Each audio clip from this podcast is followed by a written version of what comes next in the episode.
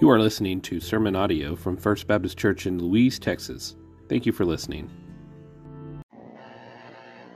Father, please be with us this morning, because I know you are. As we study your word, as we open your scriptures, Lord, I pray that you would illuminate them, that we would see the worth of Jesus, how valuable he is. I pray all this in Jesus' name. Amen. Go ahead and have a seat. So last week, we talked about Jesus raising Lazarus from the dead. With one phrase, he took what was dead and he made him alive. Lazarus, come out. And that's a picture of the gospel message, that God makes dead things alive. He gives us, who are spiritually dead, a new life. And he offers it to all who will believe. However, with this offering of life, there often comes division among people. We see that time and time again in John's gospel. There are those who believe and those who don't. Some hate the fact that God offers life. They hate the fact that Jesus is the light. They love the stench of death. They love death and sin. But most of all, they just simply hate God. We see this most in the angry atheist on the internet. If you ever want to see some hate and vitriol, just visit YouTube and search out atheist, and you will see it on full display. It's interesting that they hate something that they don't believe in, and they hate him so much. But not only do the atheists hate Jesus, but oftentimes the super religious hate Jesus too. They think they love God. They think that they're devoted to God, but really they're just devoted to their religious superiority. Really, they just love their own self-righteousness. They love the admiration and the praise that they get for being good people. But then on the other hand, the other side of the division, there are those who actually show love and devotion for Jesus. They show love and devotion towards a God who gives life. They are grateful. They are willing to give good gifts. They are willing to value God for who he is and what he has done. How can people look at the same person, the same teachings, and come up with different beliefs about him? It all comes down to what they value, how they value Jesus. Is Jesus worthy? What is Jesus worth? For the atheist and for the self-righteous, it is only based on what he can do or what they believe he can do. For the atheist, they think that Jesus is a fairy tale. Therefore, he can't do anything, so he's of little value. He's of little worth. For the self-righteous and the religious, they value Jesus simply because of what he can do for them. For those who are truly devoted to him, they see his value for who he is. In the stories that we're going to look at this morning, we are going to discover two groups of people and how they demonstrate how they value Jesus. One group is going to spare no expense to try to trap and kill him. The other is going to spare no expense when it comes to worshiping him. So as we look at the scriptures this morning, I want you to ask yourself, do you believe that Jesus is worthy of worship? What do you see Jesus' worth as? Do you love Jesus? And if not, why? Let's pray. Father God, thank you. Open our eyes and our ears and our hearts to what you have to say to us through your word this morning. In Jesus' name, amen. So we're going to be in John chapter 11, starting in verse 45. It says this: "Therefore many of the Jews who came to Mary and saw what he did believed in him. But some of them went to the Pharisees and told them what Jesus had done." Remember, we're right on the heels of the resurrection of Lazarus. He rose Lazarus from the dead, but some people believed in Jesus, and some people went to the Pharisees and they tattled on Jesus. Remember, Jesus didn't perform this miracle or this last sign in and around a big crowd. It was an intimate setting with some of the disciples, Mary, Martha, and some of those who came to mourn Lazarus' death. Now their faith was built, those who believed, their faith was built on what they witnessed, not on what Jesus had taught. But if they believed that Jesus was the Messiah, the Son of the living God, because of what he did. Seeing miracles performed is not a bad place to start for belief in God. In fact, there's a lot of miracles that we've seen in this congregation over the past year and a half. Belief in the miracles of God is not the finish line. God does miracles every day. He does miraculous things every day. Every day that a sinner repents and gives their life to Jesus, that's a miracle. Every day that the sun rises and we take a deep breath, that's a miracle. There are miracles in the extreme, and there are miracles in the mundane. The fact that God doesn't just wipe us all out and start over is an absolute miracle. But we don't just believe in God because of his miracles, because of what he does. We can't just value him because of what he can do. We can't. We must value him for who he is. Now, there are those who believe in him after he raises Lazarus from the dead. And I'm convinced that those who believe after the raising of Lazarus are true believers, and their faith continues to grow. And you may be asking me why I believe that. The text doesn't tell us that they continued in belief, that they endured to the end. Remember what I said earlier. The whole section that we're going to look at this morning is about two groups of people. It's a case study in the different responses to Jesus. And these that believe are contrasted with those who go and report to the Pharisees, the religious leaders, about Jesus. John is being very deliberate here about the many who believed and the some that didn't. Those who approach the religious leaders tell them what they witnessed, and it led the religious leaders to gather together and to confer, to have a conference about what they were going to do. So we see this in John 11:47. So the chief priest and the Pharisees convened the Sanhedrin and were saying, what are we going to do since this man is doing many signs? If we let him go on like this, everyone will believe in him, and the Romans will come and take away both our place and our nation. What are they going to do? We get to see here that the Sanhedrin gathers together, and they start asking about Jesus. And it's been a while since we've talked about the Sanhedrin, back in the middle of the book of Acts when I was preaching through that. The Sanhedrin are kind of like the Jewish law enforcement. One commentator put it this way: the great Sanhedrin in Jerusalem was generally composed of 70 of the leading priests, who were mostly Sadducees, and the revered rabbinic scribes, who were mostly Pharisees, with the ruling high priest serving as the 71st member, who would break ties in court. So there were 70 men, religious leaders, scribes, and priest, and then the one high priest there. And they would gather together to decide what Jesus was going to do, what they're going to do with Jesus.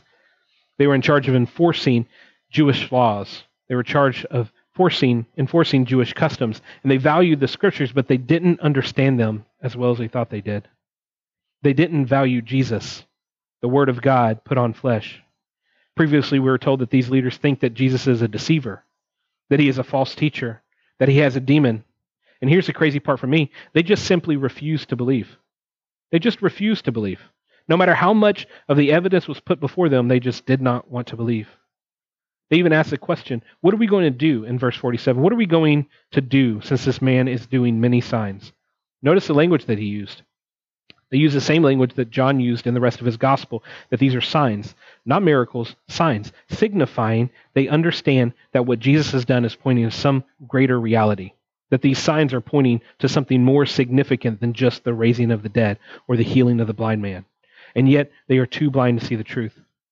You see, we need to understand that even the super religious can be lost. They can be devoted to the things of God, but not to God himself. We see that here. We see that they are devoted to the things of God, studying the scriptures, but not to God himself. They're scared. They are worried about what's going to happen if more people start believing in Jesus. What is their chief concern? Well, verse 48 tells us they are afraid that they're going to lose what little freedom they have left, that Rome is going to come in and take over. They thought that the followers of Jesus would stir up trouble and cause them to lose their power, that they would lose their influence, and they can't let that happen. You see, they don't care about the truth. They care about their power. They care about their influence. They care about their prestige. That's what being devoted to religious activities rather than devoted to God will do to us. And I'm not trying to say that the religious activities are bad. You should read your Bible. You should come to church. You should do good things. But if you are more devoted to those things, if you're more devoted to looking self-righteous than you are to actually loving Jesus, then all of your work is in vain. We are to pursue truth, love in Jesus, rather than a public perception of righteousness. Jesus doesn't want bumper sticker Christians. He wants people who are devoted to him, devoted to loving him and pursuing him. Now the Sanhedrin, they were guilty for looking religious, but not actually pursuing God's truth. Caiaphas, the high priest, stands up and he gives a prophecy. And it's so funny. It's ironic, but in verse 49 he says this. One of them, Caiaphas, who was the high priest that year, said to them, "You know nothing at all. You are not considering that it is to your advantage that one man should die for the people rather than the whole nation perish."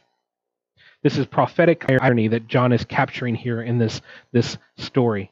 Caiaphas is the high priest at the time, and as he casts judgment on Jesus, he unknowingly preaches the gospel message. Caiaphas suggests that Jesus' death is a good thing because it will allow the nation to stay whole, that it will allow the leaders to stay in power, that it will allow the status quo to continue. So it's to their advantage that they kill Jesus so that things remain normal and that the nation will be saved. It's to their advantage that there is a substitute.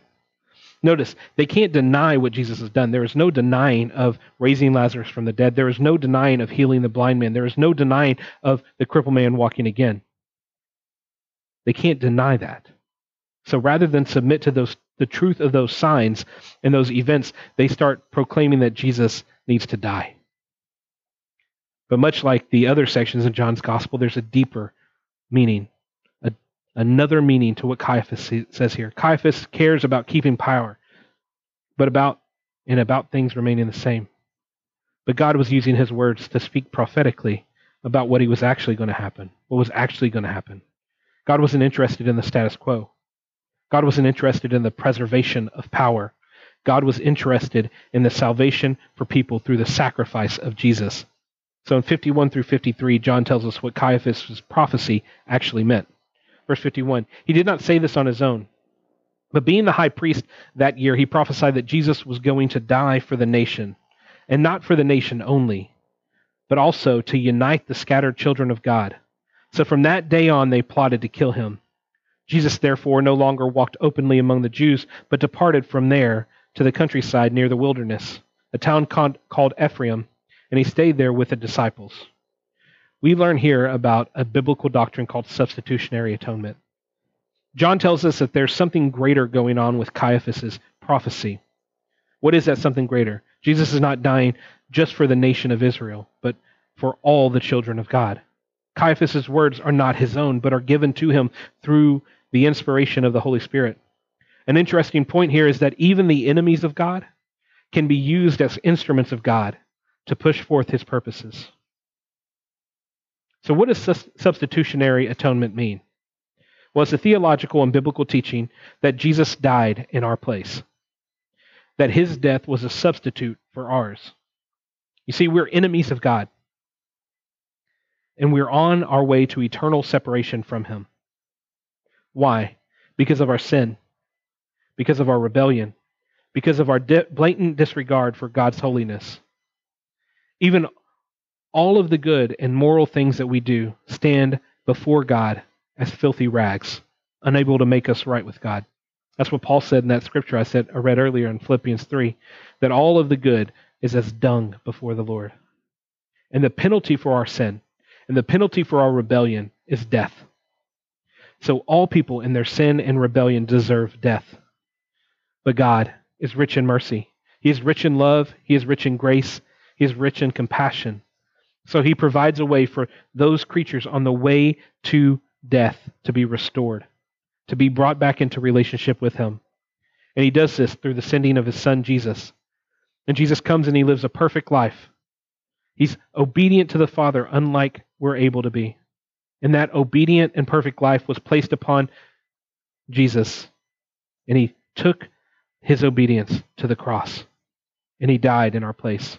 So because of Jesus' death, we can be restored. Jesus was our substitute.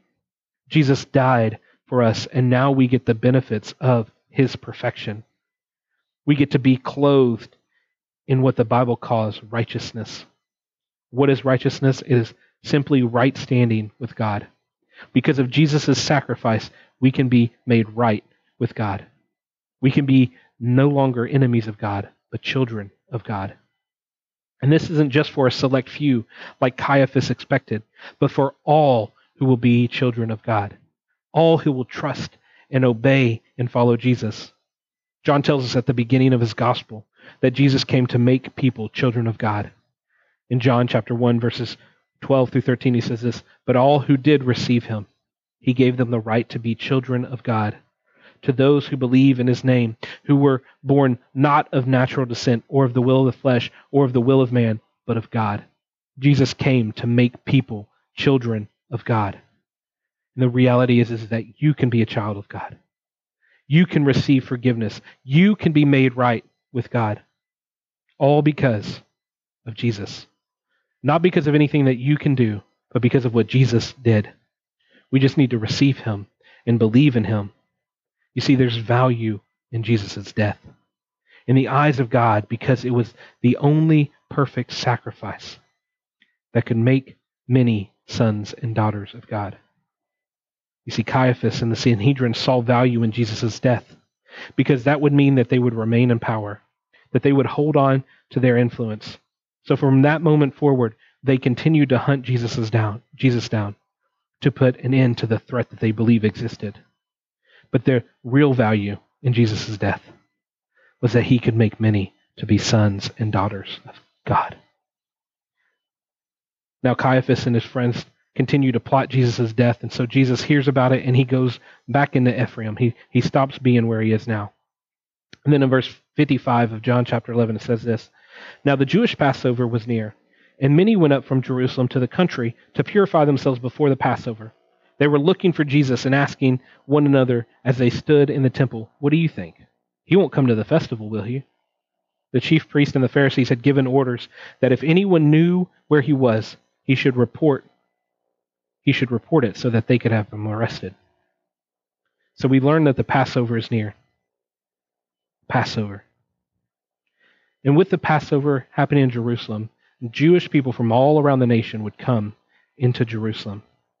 In fact, we're told that the population of Jerusalem will go from 70,000 people to 250,000 people for the Passover. But let's not overlook the significance of the Passover. Right? The Passover was a celebration of Israel as a nation, the deliverance of the Israelites from the slavery of Egypt. In fact, the Passover is the Old Testament picture, of substitutionary atonement. As a quick refresher, the Passover celebrated protection from the final plague in Egypt. And the plagues were happening because of Pharaoh's disobedience. And the final plague was the death of the firstborn. But God provided a way for his people to be protected. He had them sacrifice a lamb and spread the blood on the doorframe. So that night, as the angel of death would fly through Egypt, he would pass over the families that were covered in the blood.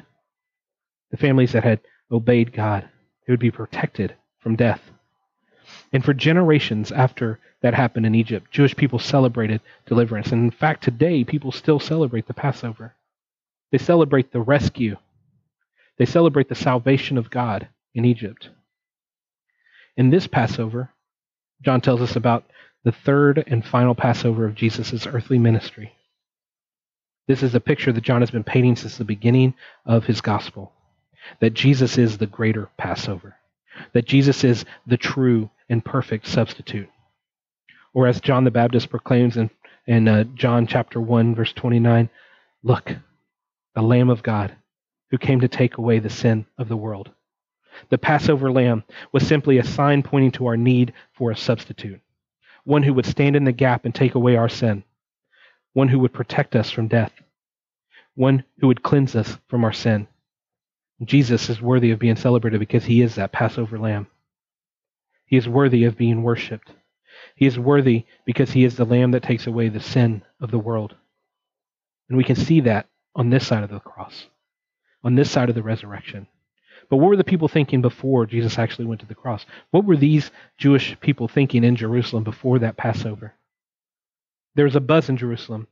Many have heard about Jesus. Many have probably had friends and family that have believed in Jesus. They were curious about Jesus. They were looking for Jesus. Standing in the temple, they wanted to interact with Jesus, unsure if he was going to come to the festival. Meanwhile, we learn that the chief priests and the Pharisees have told people to report Jesus if they see him. So the people in Jerusalem are faced with a choice. They can either, if they see Jesus, they can report it, or they can keep it to themselves. And we're left in a little bit of suspense. That's where that story ends. What's going to happen? Is Jesus going to show up for the Passover? But the next scene we're introduced to isn't Jesus going to Jerusalem, but Jesus at a dinner party with some of his friends in a little town called Bethany, the same Bethany where Lazarus was rose from the dead. So verse 1 of chapter 12, it says this, 6 days before the Passover, Jesus came to Bethany where Lazarus was, the one Jesus had raised from the dead. So they gave a dinner there for him there. Martha was serving them, and Lazarus was one who was reclining at the table with him. Then Mary took a pound of perfume, pure and expensive nard, anointed his feet, Jesus' feet, and wiped his feet with her hair. So the whole house was filled with the fragrance of perfume. Then one of his disciples, Judas Iscariot, who was about to betray him, said, "Why wasn't that perfume sold for 300 denarii and given to the poor?" He didn't say this because he cared about the poor, but because he was a thief, and he was in charge of the money bag and would steal part of what was put in it. Jesus answered him, "Leave her alone. She has kept it for the day of my burial." We see here a priceless anointing. 6 days before the Passover, Jesus is enjoying a dinner with his friends. We learn that it's Lazarus and Mary and Martha and some other people, and Martha's around busy, doing the busybody thing that Martha does, and she's serving food. Lazarus is sitting next to Jesus, and then Mary's introduced. And she takes a pound of expensive perfume, and John tells us she pours it on his feet. Now, there are some who see discrepancies in the retelling of this in each gospel. Matthew and Mark say that the oil was poured on his head, and John says it's poured on his feet. The reality is it's probably poured on both, but it was a pound of oil. That's a lot of oil to be poured. So there's enough for his head and his feet and probably his whole body if he wanted to be. There's a lot of oil that can be used, but the gospel authors are highlighting something different in each one of the gospels. We've talked about this before, that they're writing for a specific purpose. Right? The anointing of the head in Matthew and Mark is a signal of Jesus as the true king, the true Messiah, the promised Messiah. The anointing of his feet is a picture of Mary's love and devotion and serving Jesus. The immense value she places on Jesus is contrasted against the religious leaders that want to kill Jesus. Now, this jar of oil would have been sealed. It would have been a completely sealed jar of oil that would have had to have been broken to be used, meaning that the moment that the seal was broken, the value would diminish. Much like driving a new car off the lot. The moment you drive it off the lot, it starts to diminish. But without hesitation, Mary broke that bottle, and the whole house was filled with a beautiful fragrance. And when I read that and I was studying it and thinking about it this week, I couldn't help but laugh a little bit. The whole place smelling like perfume. When I waited tables at the Cheesecake Factory, we had something similar to this take place. But it wasn't a pleasant smell. So we had these giant jars of Tabasco that we would bring to the tables. And one time, one of my coworkers dropped the Tabasco on the marble floor, and the entire restaurant smelled like Tabasco sauce. And it wasn't a pleasant smell. It smelled like that for like days. But it would happen right next to the front door. So anytime somebody would walk in, they wouldn't smell the beautiful smell of cheesecake or food. They would get that hit of vinegar from Tabasco. But anyway, so it wasn't a pleasant smell, but I think about that when Mary breaks this oil, that the whole house is filled with this beautiful scent. The oil poured out on Jesus would have smelled a lot better than Tabasco. That's for sure. Not only that, but this oil would have been extremely expensive, right? John tells us through Judas that this cost would be 300 denarii. That is an average year's wages for a worker. We may look at that number 300 and we may think, oh, that's not that much. Sure, it's expensive, but hey, it's for Jesus. I want to put it in a little bit of perspective for us. So I did a little bit of research this week. The average annual salary here in Texas is just over $57,000 a year. So if Jesus was here today, we were having a party at my house and Jesus walked in and Mary came in. She broke this jar that was worth $57,000. How would you feel? She starts rubbing it on Jesus' feet. Now, remember, Jesus hasn't rose from the dead yet. This is before his crucifixion. You might be with Judas at first. I might be with Judas at first. Do you know how many families we could have helped with $57,000? You know how many people we could have fed or supported? How many are hurting or how many are broken with $57,000? But here's the thing. What Mary did was more important than the worth of the bottle. She was demonstrating how much value she placed on Jesus. He was worth more to her than priceless perfume. In fact, I saw one commentator make the argument that this jar of expensive perfume could have been used as a dowry or a payment for marriage. Back in those days, if you were a woman and you wanted to be married, you would have to give something to the groom or the father of the man that you wanted to marry. And this commentator argued that this could have been the dowry to get Mary married. So she could have used that jar to secure her future by marrying a man of means. But instead, she breaks it and anoints Jesus' feet. She was willing to give up her ability to marry a man to wash Jesus' feet with this oil. That is immense value. She saw Jesus as more valuable than her own future. Now, Judas, on the other hand, saw value in the oil. Mary saw value in Jesus. They're not the same. Not only that, but John tells us that Judas was a thief, that he really wasn't concerned with helping the poor. He was concerned with lining his own pockets. Judas cared more about the money than he did Jesus. He sold Jesus to the highest bidder, but that's not where it started.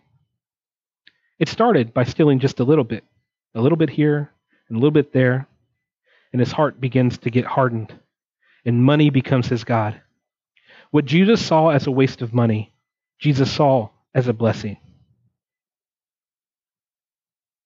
Jesus knew that his time was short, that his hour was about to arrive, and he saw Mary's sacrifice as a symbol.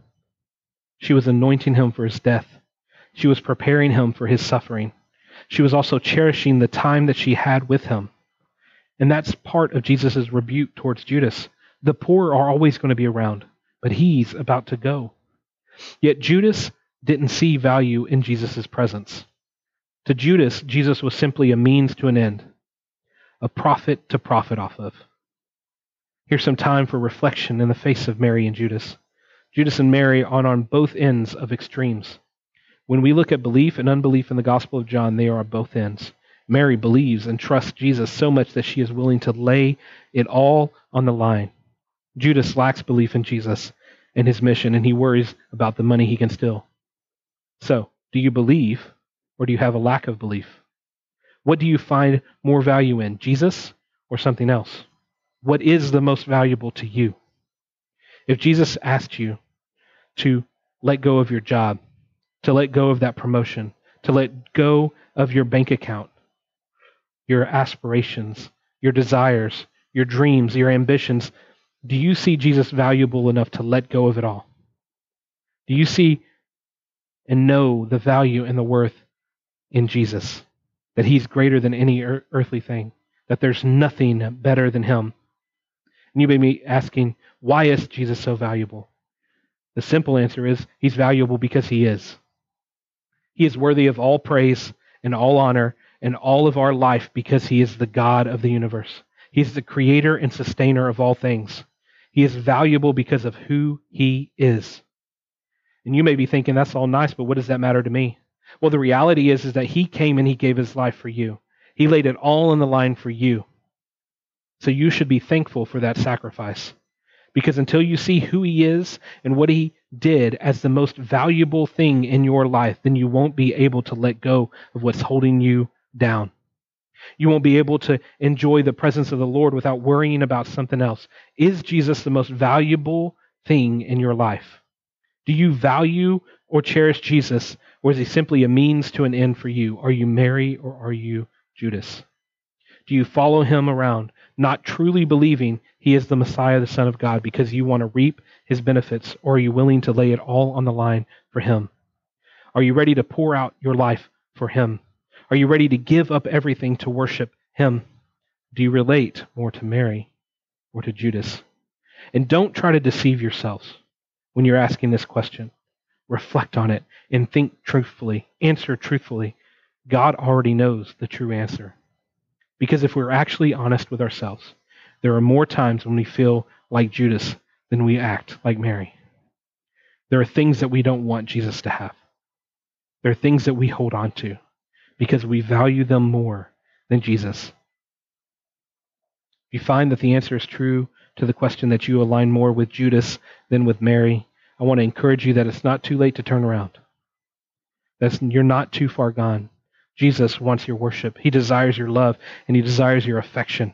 And he's ready to welcome you and embrace you with open arms. Run to him. He laid it all on the line for you. You can lay it down for him. Verse 9.